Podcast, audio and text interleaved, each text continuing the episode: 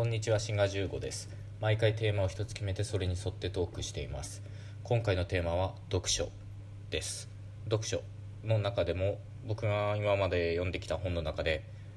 特に感銘を受けた本である10秒現金鉄についてお話ししようと思います。この10秒現金鉄っていう本はすごい売れた本で、えー、ジャレト・ダイヤモンド先生っていう、方が書かれた本ですけど、まあ、もしかしたら読んだことがある方も、いらっしゃると思いますし、実際2000年代の重要な本かなんかに選ばれてます。大ベストセラーとなっている本ですね。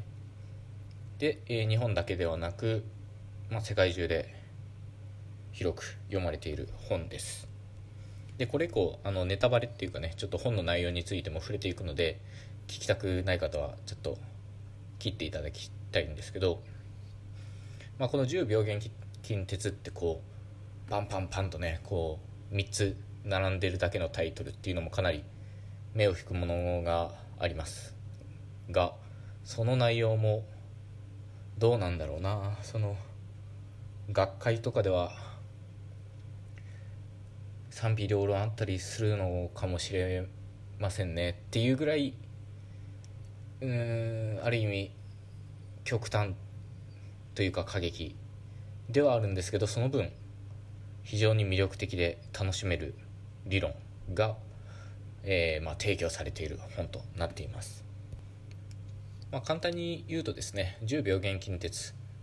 は、えー、まあ、世界史選手を含めた、えー、その世界の世界史の話なんですね。でその世界史の中で一つ大きな転換期となったのは農耕を、まあ、人類が始めたっていうことが一つ大きな転換期となっています。でこの農耕を始めたことによってこのいろんなことが何て言うかな変わっていったんですね。この人間が生活していくその環境がどんどん変化していったということなんですけどまず農耕を始めたことによってその居住地がね住むとこがまあ反永続的っていうか安定するようになります。その土地で、えー、作物を育て面倒を見なきゃいけないのでそれ以前の、まあ、狩猟民族とはまた違った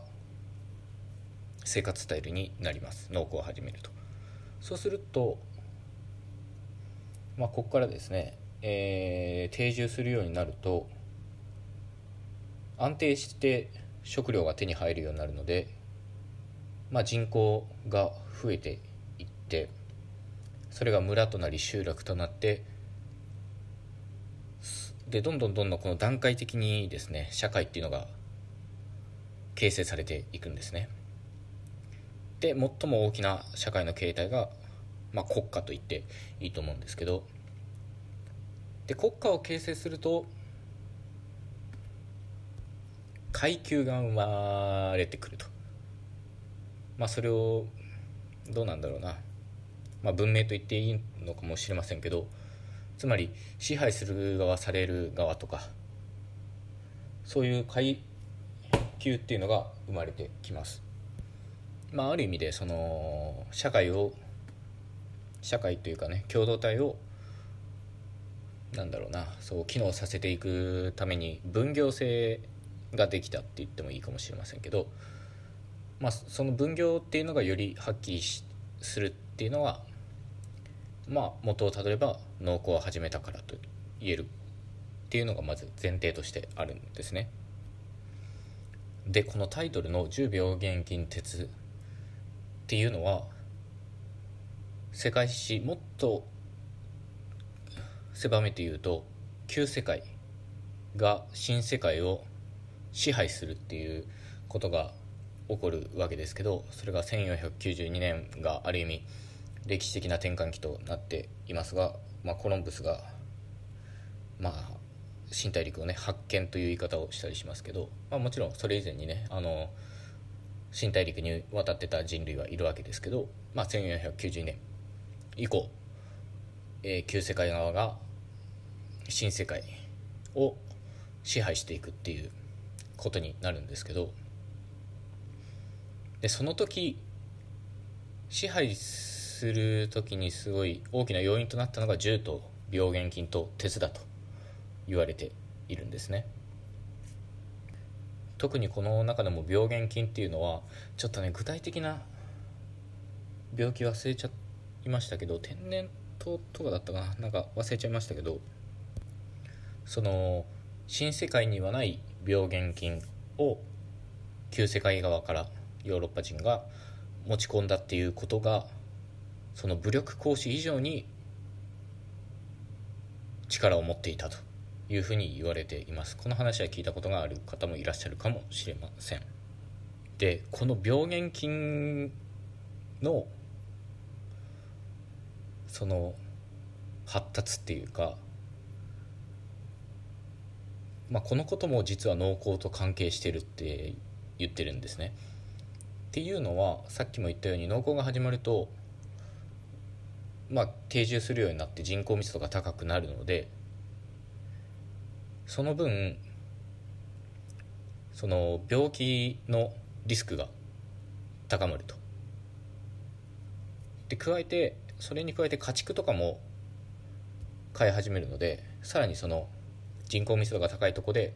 プラス家畜っていうのもあって病原菌が、いろんな病気の発生が高まると確率が高まって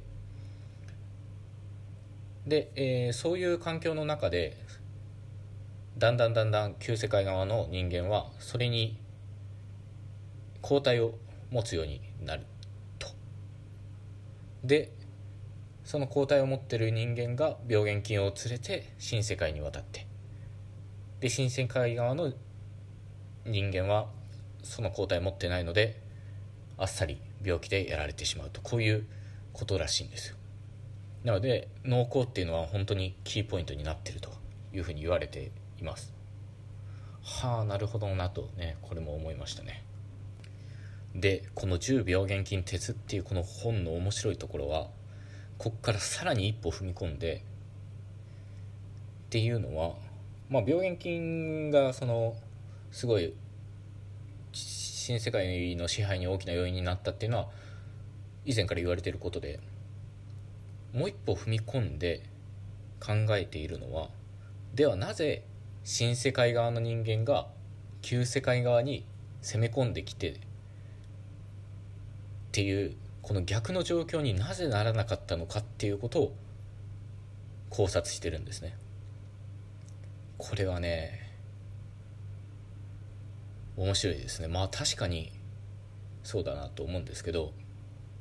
それをどう説明するのかっていうことですけどまあ以前でしたら以前ってその何て言うかな、まあ、以前だったら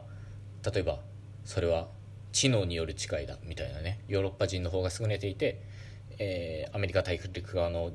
人間の知能は劣っているからだみたいなそういうとんでもない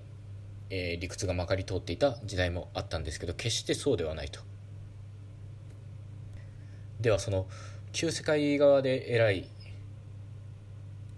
あ文明が発達して